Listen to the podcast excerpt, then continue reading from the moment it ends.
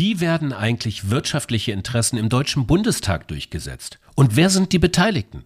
Eine kleine Einführung anhand des Beispiels des Lieferkettengesetzes mit Dr. Katharina Reuter vom Bundesverband für nachhaltige Wirtschaft. Viel Aufregung, viel Spaß und viel Sinn in der Fabrik.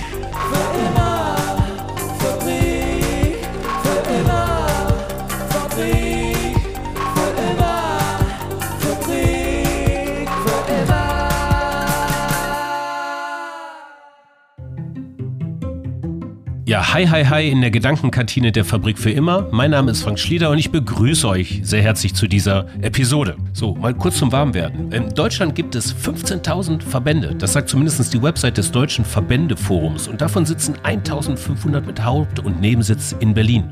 Und ähm, die Mitgliederstärksten übrigens sind der Deutsche Olympische Sportbund mit 23 Millionen Mitgliedern und der ADAC mit 20 Millionen Mitgliedern.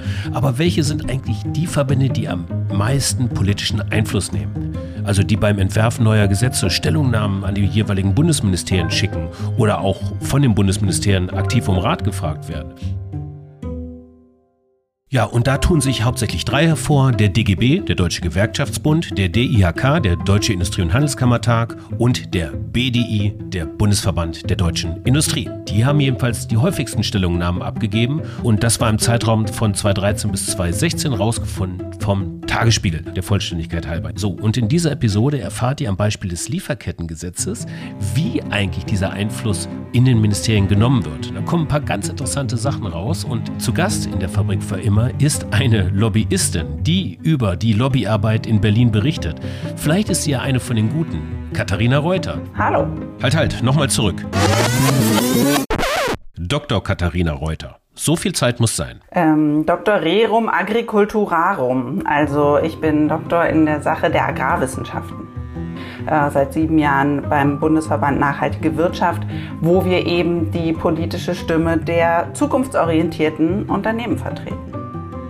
Und die politische Stimme der zukunftsorientierten Unternehmen hieß vorher Unternehmensgrün, jetzt Bundesverband Nachhaltige Wirtschaft seit sehr kurzer Zeit, ich glaube seit äh, vergangener, vorvergangener Woche. Ähm, wie ist es denn zu dieser Umfirmierung gekommen? Wir brauchten einen stärker selbsterklärenden Namen. Also wir haben gemerkt, es braucht einen Bundesverband Nachhaltige Wirtschaft und wir sind das seit 30 Jahren, aber man schreibt es uns nicht unbedingt eben direkt zu.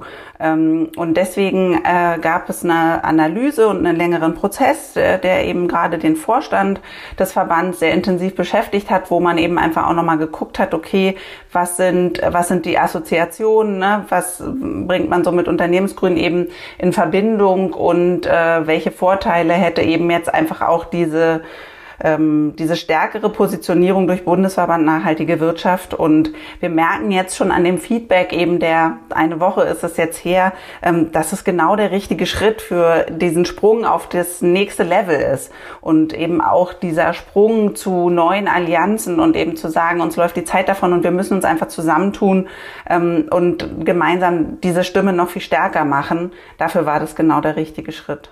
Was ist denn die nächste Stufe? Also wenn ich jetzt mal die Mitgliedsunternehmen des Bundesverbands Nachhaltige Wirtschaft mir angucke, da sind ja wahnsinnig viele auch bekannte Pioneers dabei in der nachhaltigen Wirtschaftsbranche, wenn man das so sagen kann.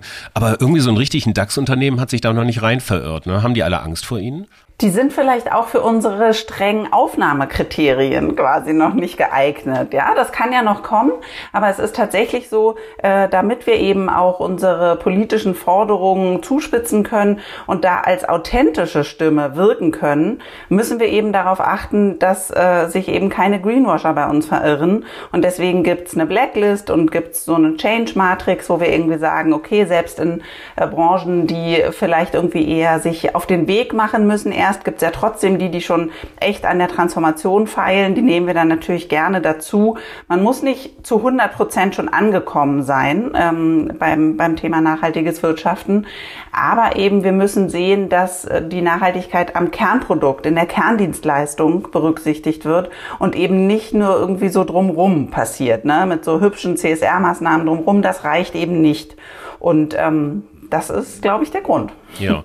Was sind das denn für Aufnahmekriterien? Also welche Kriterien haben Sie entwickelt, um sowas überhaupt messbar zu machen? Also wenn es Nachhaltigkeitsreportings gibt ähm, oder beispielsweise ne, in, in bestimmten Branchen, bei der Bio-Lebensmittelbranche äh, ist klar, ist die Biozertifizierung dann irgendwie die Grundlage. Das heißt, da gibt es ja schon viele Anhaltspunkte, ähm, wo wir eben sehen, dass die Pioneers äh, tatsächlich das dann eben ja auch schon so anwenden und wir können tatsächlich, ähm, also es gibt noch nicht dieses eine Label, nach dem man gehen kann und sagen kann, aha, ähm, wenn das äh, irgendwie vorliegt, dann ist es ein nachhaltiges Unternehmen, aber wir haben eben viele Anhaltspunkte, wenn die Unternehmen beispielsweise EMAS machen, dieses Umweltmanagementsystem, ähm, wenn sie beispielsweise biozertifizierte Rohstoffe einkaufen, bei Textilbereich wäre das dann äh, GOTS-zertifizierte Baumwolle, so, da gibt's gibt's schon viele Anhaltspunkte und tatsächlich kennen wir ja auch viele, viele von denen, die dann auf uns zukommen. Und ähm, man sieht es eben auch oft mit einem Klick auf die, auf die Website, ob das ähm, tatsächlich eben was ist, wo es wo es ums Kernprodukt geht oder wo eben nur beispielsweise, wie Coca-Cola das macht, die, die spenden ja ganz viel für Biosphärenreservate, ähm, aber die gehen eben nicht an ihr Kernprodukt ran und gestalten das nachhaltiger und von daher wäre eben sowas ähm, eine Firma, die wir nicht aufnehmen. Wir würden auch keine Kreuzfahrtschiffunternehmen aufnehmen, keine Flughäfen. Also ich glaube, an den Beispielen wird es ganz deutlich, wo auch dann die Grenze verläuft.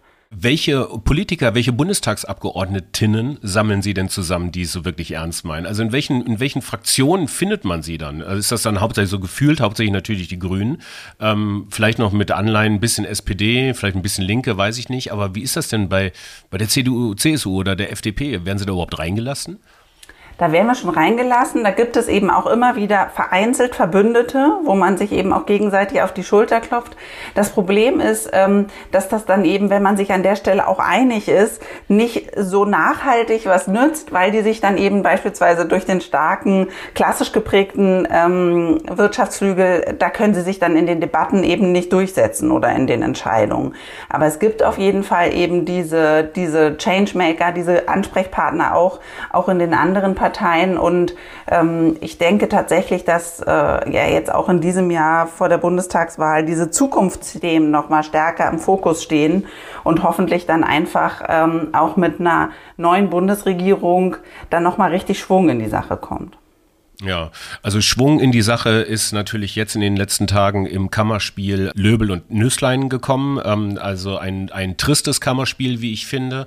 Was sagt dazu eigentlich eine Verbandsvorsitzende eines Verbandes, die auf im Grunde genommen auf Transparenz, auf Zukunftsgewandtheit ausgerichtet ist und auf so ein gefühlt altes System trifft? Ja, vor allen Dingen, das ist eben einfach so krass äh, wenn, wenn man sich das eben auf der Zunge zergehen lässt. Also zum einen ist total krass, dass das einfach kein Einzelfall ist. Gerade in der CDU-CSU-Fraktion, die haben ein massives Problem und müssen da richtig aufräumen. Und das andere ist natürlich, wie will man denn da irgendwie noch äh, guten Gewissens den ganzen Gastronomen und äh, Event-Veranstaltungsmanagerinnen und ne, die, die, den Beschäftigten aus der Tourismusbranche, wie will man denen denn noch in die Augen gucken? Die, die warten zum Teil immer noch, die haben zum Teil noch keinen Euro gesehen aus den, aus den Corona-Hilfen. Und ähm, dann erfolgt quasi da von den Bundestagsabgeordneten der CDU, CSU diese persönliche Bereicherung an so einer Pandemie, an so einer krassen Krise. Das ist erschüttert mich zutiefst und natürlich erschüttert es auch wirklich diesen Begriff des, ähm, des Lobbyismus, weil beispielsweise wir sagen immer, ja, auch wir sind Lobbyisten, wir machen Lobby for Good. Wir machen Zukunftslobbyismus. Und das aber natürlich eben mit äh, so einem Verhalten, ähm, wie, wie es jetzt wieder zutage getreten ist, äh, das macht da ganz, ganz viel Vertrauen kaputt. Und umso wichtiger sind die Forderungen von Lobby Control nach mehr Transparenz, die wir eben auch total unterstützen und wo wir einfach sagen, da müssen künftig andere Regeln gelten. Ähm, Sie sagten auch im Vorgespräch, da nehme ich nochmal drauf Bezug, ähm, letztendlich ist es mit der Transparenz in der Verbandsarbeit in Berlin hauptsächlich, ich weiß jetzt nicht, wie das in den Landesparlamenten ist, aber wir beziehen uns jetzt auf die Verbandsarbeit in Berlin, auf die Lobbyarbeit, ähm, ist es ja nicht so weit hergeholt. Ähm, was würde denn der Bundesverband Nachhaltige Wirtschaft da anders machen wollen? Also die, diese völlige Transparenz über, äh, wer hat sich mit wem getroffen, das ist ja mal das eine. Und das andere ist aber, dass wir auch ganz andere Strukturen brauchen, wie eben jetzt beispielsweise Stimmen der Zukunftswirtschaft überhaupt gehört werden. Weil das ist ein Skandal, dass eben natürlich Verbände wie der BDI ähm, immer schon sehr weit im Vorfeld vom Wirtschaftsminister eingebunden werden in Fragestellungen. Und eben, da gibt es ja auch noch andere Wirtschaftsverbände der zukunftsorientierten Wirtschaft und wir nicht nicht eingebunden werden. Das heißt, da fordern wir künftig eben tatsächlich auch, dass das fair verteilt wird, weil sonst bleibt das Bild unvollständig und man verpasst quasi die Meinung einzuholen der Unternehmen, die irgendwie sagen, ja, wir haben das verstanden mit diesem Planeten und den planetaren Grenzen und der Dekarbonisierung wir machen uns auf den Weg und wir gehen auch freiwillig schon voran, weil die Politik an der Stelle nicht schnell genug ist. Aber das fließt zurzeit eben gar nicht ausreichend genug in die politischen Entscheidungen ein, sondern da immer nur diese Bedenkenträger. Ne? Wieder dieses Thema, nee, und wir dürfen da die Unternehmen nicht belasten und lasst uns das irgendwie ohne Regeln für alle machen, sondern freiwillig. Da brauchen wir eben einfach einen ganz anderen Mindset. Und da sehen wir uns auch, da sehen wir uns jetzt gar nicht nur als Kritiker beispielsweise des Wirtschaftsministers, sondern eigentlich wollen wir ihm mehr den Rücken stärken und sagen, hey, du kannst dir ruhig eine mutigere Wirtschafts Wirtschaftspolitik zutrauen mit Blick auf das 1,5 Grad Ziel, da sind schon die ganzen innovativen Unternehmen und Mittelständler hinter dir. Wie läuft das denn in so einem potenziellen Gesetzgebungsverfahren ab? Es gibt irgendeine Message aus dem zuständigen Ministerium, in diesem Fall dem BMWI, dem Bundesministerium für Wirtschaft und Energie, und dann sagen sie, hör mal, wir haben da irgendwas vor. Hier, ähm, hier ist unser Positionspapier oder hier ist unser, äh, unser Maßnahmenpapier, äh, lieber BDI. Was haltet ihr davon oder wie kann ich mir das vorstellen? Ja, die machen eine Verbändeanhörung. Also so wie beispielsweise letzte Woche wurde die Verbändeanhörung im Umweltministerium beendet zur äh, Carbon Leakage Verordnung. Da gibt's dann quasi einen Referentenentwurf und dann können die Verbände dazu Stellung nehmen und da gibt es offizielle Listen und das ist sozusagen sicherlich ähm, das eine, dass man da nochmal stärker drauf guckt, sind da eigentlich die ganzen zukunftsorientierten Wirtschaftsverbände auch mit drauf. Und das andere ist aber schon, dass wir die Problematik sehen, ähm, dass über die jahrzehntelangen Verflechtungen eigentlich Kommunikationsstrukturen geschaffen sind, dass wenn beispielsweise eine neue Regelung aus Brüssel aufschlägt beim BMWI, ähm, die Vorlage vom BDI schon vorher da ist. Und dann müssen die quasi nur noch Copy and Paste machen und haben, und dann sind einfach schon mal so viel Flöcke eingeschlagen. Und das ist natürlich an der Stelle skandalös und da müsste tatsächlich eben einfach, ja, mehr Transparenz walten und man dürfte äh, das gar nicht so weit kommen lassen, dass da quasi schon für die und, und ich kann es verstehen, ne? die Verwaltungsmitarbeitenden beispielsweise in so einem Ministerium, klar ist das dann einfach wenn ich da dann schon eine ne, Vorlage habe, die irgendwie plausibel klingt, aber das ist natürlich nichts, wo ähm, oder beziehungsweise das ist was, was dazu führt, dass eben dieser Schutz der Wirtschaft der Vergangenheit manifestiert wird und wir nicht dazu kommen, die Zukunftswirtschaft zu organisieren. Okay, hier ein kurzer wirtschaftsgeschichtlicher Einschub zum Lieferkettengesetz. Für diejenigen, die sich jetzt fragen, ja, was soll denn die ganze Aufregung um das Lieferkettengesetz? Was ist denn das überhaupt eigentlich? Hier eine kleine Herleitung. Und das ist eine ganz besondere Geschichte mit ganz vielen Schmankerl, wie man in Bayern sagt. Zunächst, im Kern geht es beim Lieferkettengesetz darum, dass deutsche Unternehmen entlang ihrer Lieferketten auf die Einhaltung von Menschenrechten und Ökologie achten müssen. Also keine Gewinne zum Beispiel mit Kinderarbeit und Ausbeutung. Und entstanden ist das übrigens bei den Vereinten Nationen mit den UN-Leitprinzipien für Wirtschaft und Menschenrechte aus dem Jahr 2011. Im Jahr 2016, ich wiederhole, im Jahr 2016, fünf Jahre später, entstand dann ein nationaler Aktionsplan Wirtschaft und Menschenrechte der Bundesregierung, der damaligen. Und dann passierte nichts. Bundestagswahl im Jahr 2017. Im Koalitionsvertrag der daraus entstandenen Bundesregierung, also der aktuellen von heute, und der Koalitionsvertrag hatte den verheißungsvollen Titel Ein neuer Aufbruch für Europa, eine neue Dynamik für Deutschland und ein neuer Zusammenhalt für unser Land. Ja, in diesem Koalitionsvertrag hat sich diese Bundesregierung verpflichtet, dieser unternehmerischen Sorgfalt per Gesetz nachzukommen. Wenn ja, wenn das die deutschen Großunternehmen bis zum Jahr 2020 nicht freiwillig machen. Freiwillig auf Ausbeutung verzichten? Gut, ist schon fies. Globale Lieferketten sind durchaus komplex und ich kann mir auch gut vorstellen, dass es schwierig ist, die Herstellung eines jeden kleinen Teilchens adäquat zurückzuverfolgen. Wer kann schon sagen, woher der Kleber, der Schnürsenkel oder so kommt? Aber wer will es überhaupt versuchen, muss man sich hier die Frage stellen. Naja, aber wie könnte es anders sein? Bis zum Jahr 2020 ist keine freiwillige Sorgfaltspflichtsbemühung oder wie auch immer man das nennen mag passiert. Und das wurde überprüft von der Bundesregierung unter lauten Protesten ausgewählter Wirtschaftsverbände in einem so eine Art Monitoring. Das Ergebnis, 13 bis 17 Prozent der Unternehmen mit mehr als 500 MitarbeiterInnen erfüllen freiwillig diese Anforderungen. Weitere 10 bis 12 Prozent sind auf einem guten Weg.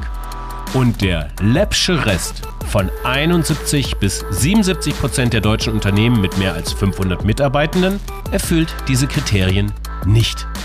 Also, Ausbeutung ist okay. Aber, aber, aber, gemäß Umfragen waren 75 Prozent der Deutschen eben für dieses Gesetz und gegen eine Ausbeutung innerhalb der Lieferketten und ein breites Aktionsbündnis aus Kirchen, gemeinschaftlichen Institutionen, Sozialverbänden und so weiter und so fort schloss sich dem an. Der gesellschaftliche Druck wurde doch ziemlich groß. Das Gesetz kommt. Oder? Und dann gab es eben den großen Aufschrei von BDI und BDA, die gesagt haben, was, wieso, das überfordert ähm, unsere Unternehmen. Ähm, wir, ähm, äh, da gab es eben diese groß angelegte Befragung der Wirtschaft durch die Bundesregierung, wo herausgefunden werden sollte oder wo sich diese Industrieverbände erhofft haben, dass dann rauskommt, na, die kümmern sich schon selbst drum. Und dann kam aber raus, sie kümmern sich gar nicht drum. Dann hat der BDI gesagt, ja, die Systematik eures Fragebogens hat uns aber nicht gepasst. Und dann hat es tatsächlich auch noch mal eine Schleife gedreht und dann kam aber wieder das gleiche Ergebnis raus und es war quasi klar, okay, es besteht politischer Handlungsdruck und das Thema lag eben bei ähm, dem Entwicklungsminister äh, Müller, der ja auch schon, das hat man gesehen, in seinem Textilbündnis und mit dem Thema grüner Knopf, dem ist das ein echtes Herzensanliegen. Der will da wirklich was bewegen. Und bei dem lag das und der hat eben dann ja auch zusammen mit Hubertus Heil eine gute Vorlage gemacht und eingebracht ins Kabinett. Und ähm, das war ungefähr im letzten Frühsommer. Und dann war, begann quasi die große Blockade, Scharade von Merkel und eben vor allen Dingen dem Wirtschaftsminister Altmaier. Und das war eben im engen Ping-Pong äh, mit den klassischen Industrieverbänden, aber auch mit so jemandem wie Hauptverband des Einzelhandels, äh, Textilhandel, die äh, da eben sozusagen auf die Bremse getreten sind. Und ähm, man hat an der Stelle eben auch wieder verpasst zu sehen, wie viele es auch schon, das sind jetzt nicht nur Ökopioniere gewesen, ne? auch jemand wie die Rewe und Chibo und Kick und Hapag Lloyd. Es gab viele, viele Stimmen, ähm, die eben einen Level Playing Field einfordern, weil sie bei dem Thema schon vorangehen ähm, und sagen, können wir jetzt bitte mal gleiche Regeln für alle haben?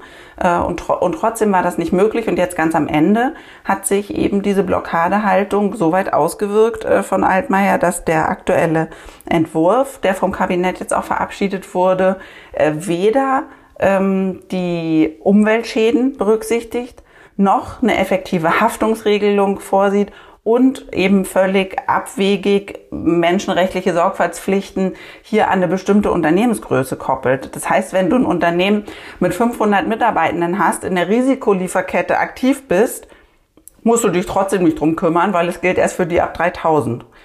Mitarbeitenden. Und das sind irgendwie gerade mal 600 Unternehmen in Deutschland. Und da sieht man eben schon das Problem, ähm, was auch bei, was diesem Ethikverständnis zugrunde liegt, dass man das da irgendwie an der Größe festmachen könnte. Soll dann nach einigen Jahren eben ab 1000 Mitarbeitenden gelten. Aber es ist eben nicht Unsere Forderung ist, äh, und wir hoffen natürlich, dass der Bundestag da jetzt auch nochmal im Gesetzgebungsverfahren nachbessert, ähm, unsere Forderung ist, dass man das eben, dass der Maßstab sein muss, bin ich mit meinem Unternehmen in einer Risikolieferkette oder nicht? Und wenn ich das bin, dann gelten eben die Regeln des Lieferkettengesetzes auch, auch für mich. Auch wenn ich weniger als 1000 Mitarbeitende habe. Ähm, ich versuche das immer ganz auch zu verstehen, warum eigentlich das Verhalten auch der anderen Beteiligten ähm, so auf diese vornehmliche Blockade ausgerichtet ist. Ähm, das hat ja wahrscheinlich ein bisschen was damit zu tun, dass man um Wettbewerbsvorteile fürchtet im internationalen äh, äh Wettbewerb oder im internationalen Markt. Wir sind ja auch nicht in einer abgeschlossenen Wirtschaft hier, im abgeschlossenen Wirtschaftsraum, sondern in einer offenen Volkswirtschaft. Wir sind im europäischen Umfeld, aber auch natürlich im weltweiten Umfeld irgendwie sehr stark aktiv. Ähm, ist das dann nicht auch nachvollziehbar, dass man sagt, okay, lassen, lassen mal eine nationale Regelung, ist ja schön und gut, aber was wir brauchen, sind verbindlich internationale Regelungen und sowas zu machen? Ja, also das ist, ähm, kommt ja übrigens auch auf europäischer Ebene, ein europäisches Lieferkettengesetz. Das heißt, da werden wir auf jeden Fall auch Impulse aus Brüssel äh, ja noch sehen, die dann eben hoffentlich einfach auch über jetzt unser eher zusammengeschrumpftes Modell dann eben auch drüber weggehen. Ähm, es ist aber eben immer ein Argument, Sachen auf den politischen St. Nimmerleinstag zu verschieben. Das muss man wissen und da muss man sehr hellhörig werden. Das ist beim Thema ähm, CO2-Preis ganz genauso. Äh, wenn der BDI sagt, können wir schon machen, aber bitte nur europaweit, dann heißt das eben erstmal, man wird sich ne, ähm, da irgendwie in den nächsten zwei Jahrzehnten nicht drauf einigen oder am besten noch weltweit. Ne, der weltweite CO2-Preis, klar, das ist irgendwie eine schöne, schöne Vision, aber taugt eben nichts für wirklich die, die Realpolitik an der Stelle und wir brauchen die Realpolitik, ähm, damit wir da vorankommen. Und jetzt nochmal aufs Lieferkettengesetz geguckt. Die EU-Kommission hat das ausgerechnet, was die Mehrkosten sind, wenn man sich eben jetzt um die Gefahren in der Lieferkette auch kümmert und da eben Monitoring betreibt. Das sind irgendwie 0,00, ich habe die Zahl nicht genau im Kopf, aber Prozent des Umsatzes. Das heißt, ähm, das ist von Fall zu Fall sicherlich auch nochmal ähm, anders oder, oder sozusagen differenziert zu betrachten, aber ähm, es sind jetzt auch nicht die wahnsinnig hohen Kosten äh, damit verbunden. Und was eigentlich noch das viel stärkere Argument ist, äh, als, als diese Wettbewerbsgeschichte, ist dieses, ja, wie sollen sich die Unternehmen denn darum kümmern? Die wissen ja gar nicht, wer ihre Vorprodukte herstellt. Die wissen ja gar nicht, wenn ein Druckgussteil, ne, mehrere Komponenten, wer dann. Und da muss man sagen, das ist ja genau das Problem und deswegen müssen wir da eben auch ran. Wie kann das sein, dass, dass ich das nicht weiß, was in der vorgelagerten Kette passiert? Von daher, ähm, da muss man immer ganz genau zuhören und das auch ein bisschen eben zerlegen und Widerworte, äh, Widerworte den großen ähm, Verbandsvertretern geben, damit da, ja, damit eben einfach klar wird, äh, die, die handeln noch aus diesem, aus dieser, aus dieser Idee oder Wirtschaftsdenke raus, dass die vorgelagerten Produkte einfach eben irgendwie in die Firma kommen und die unternehmerische Verantwortung dann irgendwie erst am Betriebstor, am Werksgelände ne, anfängt. Aber das mhm. kann es ja nicht sein was mich mal interessiert, ist aber auch nochmal, eigentlich wollten wir ja eigentlich ein bisschen mehr über den Bundesverband Nachhaltige Wirtschaft sprechen, aber eigentlich gerade in Abgrenzung zu, der, zu den anderen, zu den Alten, finde ich es nochmal spannend, ähm, auch zu erfahren, was Sie glauben, wird sich so ein BDI, ein DIHK und so, werden die sich irgendwie ändern? Also ich meine, das, das, das düngt doch mittlerweile jeder Leuchte, ja, dass es irgendwo so nicht weitergehen kann. Das ist ja nun wirklich keine Raketenwissenschaft mehr, das zu erkennen irgendwie. Wann, oder haben Sie da Hoffnung, dass sich da was erneuert? Also meine These ist, dass es 2050 den BDI in seiner heutigen Form so nicht mehr geben wird. Entweder die haben sich tatsächlich komplett neu erfunden oder sie haben sich selbst abgeschafft. Und ich beobachte in, in vielen Verbänden diese, mh, mm, dieses Entfernen von der Basis, dass man eben eigentlich gar nicht mehr für äh, die, die, die Basis der Verbände sprechen, dass man das gar nicht mehr organisiert bekommt, ähm, da die Stimmen einzufangen, beziehungsweise die Stimmen der Großzahler, so viel lauter sind, ähm, dass, dass das irgendwie unter den Tisch fällt. Ich habe das ganz krass äh, in, der, äh, in der Zeit von TTIP und CETA, als wir uns eben auch mit den Risiken der Freihandelsabkommen beschäftigt haben, gemerkt, wo beispielsweise der Deutsche Bauernverband vorne wegmarschiert ist und gesagt hat, wir sind für, wir sind für TTIP. Und dann hast du quasi die äh, Bäuerinnen und Bauern an der Basis gefragt und ich habe die gefragt, seht ihr das auch so? Und dann hatten die ganz viele Sorgen, dass eben auch der Markt natürlich äh, mit, mit Billigfleisch überschwemmt wird und dass äh, sich eben auch gar nicht irgendwie die Standards, artgerechte Tierhaltung, umweltfreundliche Landwirtschaft, dass sich sowas nicht mehr aufrechterhalten lässt. Und dann kam eben raus, A, sie wurden gar nicht gefragt, sowas wird dann einfach nur im Vorstand irgendwie abgesegnet. Und B, mh, mm, ja, sie wurden nicht gefragt und sie haben eine andere, andere Haltung dazu. Also eigentlich zwei, ja, zwei, zwei große Probleme. Und ich glaube, durch diese, ja, dass eben eigentlich dieses Loslösen von der Basis und nicht mitkriegen, dass gerade so der innovative Mittelstand, die haben wirklich Lust auf Veranstaltungen. Nochmal neu. Dieses Loslösen von der Basis ähm, führt eben dazu, dass sie gar nicht mitkriegen, dass der innovative Mittelstand auch Lust auf Verantwortung hat. Die haben Lust auf Klimaschutz. Die wollen nämlich sozusagen, weil sie großer Arbeitgeber beispielsweise in der Region sind, das auch darstellen können, was der, was der Plan ist für ne, die Dekarbonisierung des eigenen Unternehmens, dass sie eine Antwort haben für ihre Kinder und Kindeskinder. Und ähm, das geht total verloren. Und an den, an den Verbandsspitzen kommt eben dann nur, kommen quasi die Dickschiffe, die, die es irgendwie versucht haben, die letzten 20 Jahre auszusitzen. Die, die dominieren dann eben die Debatte. Und zum Beispiel dann kommt sowas, dass eben plötzlich in die Debatte kommt, ja, wir können das schon machen, Salzgitter AG, wir können das schon machen mit der Dekarbonisierung, aber das kostet. Ne? Dann bitte her mit der Subventionierung, her mit der Kohle. Und, und seit Jahrzehnten passiert aber zu wenig beim Klimaschutz in den Unternehmen. Und äh, das ist echt ein Problem. Ja. Ähm, wie sähe denn in dem Kontext so die Verbandsarbeit der Zukunft auf? Wenn sich der BDI 2050 aufgelöst hat, ähm, was, äh, also wie kann ich mir das Zusammenspiel aus Interessen, Vertretungen und Politik äh, in den nächsten Dekaden vorstellen? Das ist eine total spannende Frage. Ich glaube, man kriegt so ein kleines Gefühl von Zukunftsorganisation, von Debatten bei diesen Bürgerinnenräten, die jetzt eingerichtet werden. Ne? Zum Thema Klimaschutz beispielsweise ähm, kommt ja ein Pilot aus Frankreich wo super interessante Erfahrungen gemacht werden. Es gab jetzt ja auch schon äh, eben den ersten Piloten hier in Deutschland. Also ich glaube, da kann man so ein bisschen Zukunfts, Zukunftsmusik fühlen. Und dann ist tatsächlich eben ähm, ja, natürlich mein Wunsch, dass so ein Stück weit diese direkter spürbare Einmischung auch der, der, der einzelnen Mitglieder und der Basis, dass, dass dafür äh, dann auch vielleicht neue Wege gefunden werden, wie man sowas organisieren kann. Und das eben, ja, einfach unabhängig von der Anzahl der, der Wirtschaft, ne, es gibt ja die großen Unternehmen, die großen Konzerne, die haben eigene Lobbyisten in Brüssel. Ähm, also nicht mal irgendwie Verbandsvertreter, sondern die haben wirklich eigenes Personal, was als Lobbyist dann in, in Brüssel agiert. Und äh, das ist natürlich was, was sich ein kleiner Mittelständler, ne, irgendwie nachhaltiges Pionierunternehmen gar nicht leisten kann. Und da eben wirklich auch wieder zu einer ausgewogenen Situation und einem irgendwie fairen, fairen Umgang miteinander zu kommen, das, das wünsche ich mir.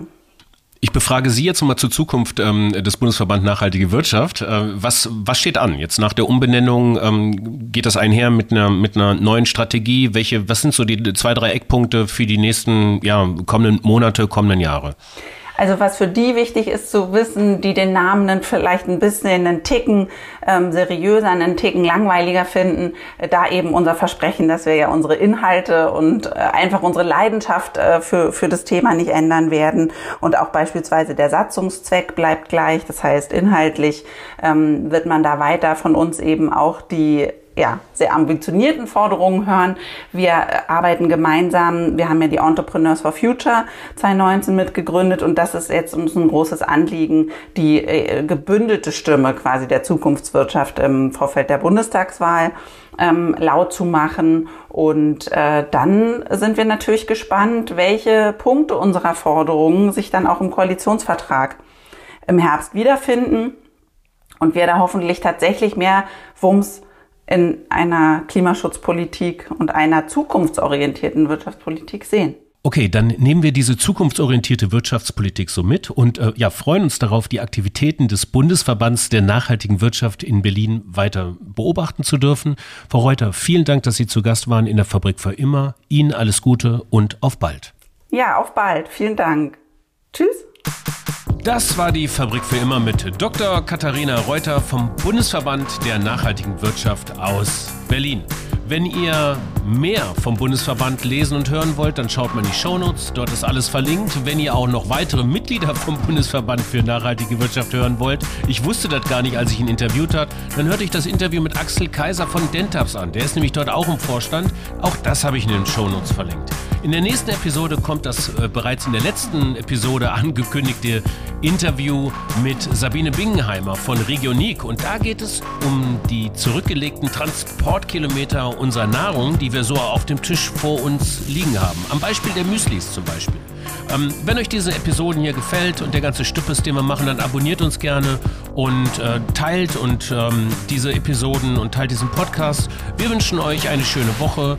Bis zur nächsten Episode. Viel Spaß und Sinn in euren Tagen und viel Spaß und Sinn in der Fabrik.